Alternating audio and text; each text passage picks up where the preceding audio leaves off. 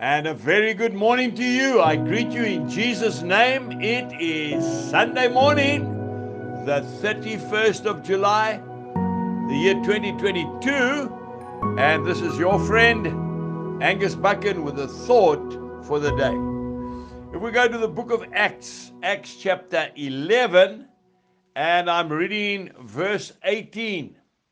When they heard these things, they became silent and they glorified God, saying, Then God has also granted to the Gentiles repentance to life. And then we go to Romans chapter 10 and verse 13, one of my favorite verses. Whoever calls upon the name of the Lord shall be saved. You see, Peter went to Jerusalem and he told the disciples that he had been to the house of a Gentile, Cornelius. Jews were not permitted to go into the homes of unbelievers and Gentiles. But the Lord Jesus showed him clearly that what he has made clean, no one must make otherwise. So, whoever means literally anyone.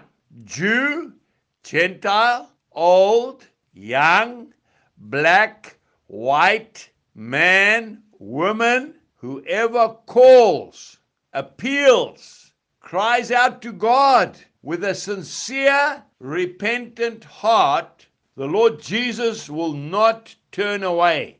He will not disregard. It does not matter what you have done, and it does not matter what you have not done.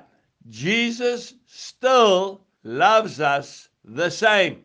Well, you might ask, what does he require of us then? Well, Matthew chapter 22 and verse 37 says, to simply love him with all your heart, with all your soul, and with all your mind.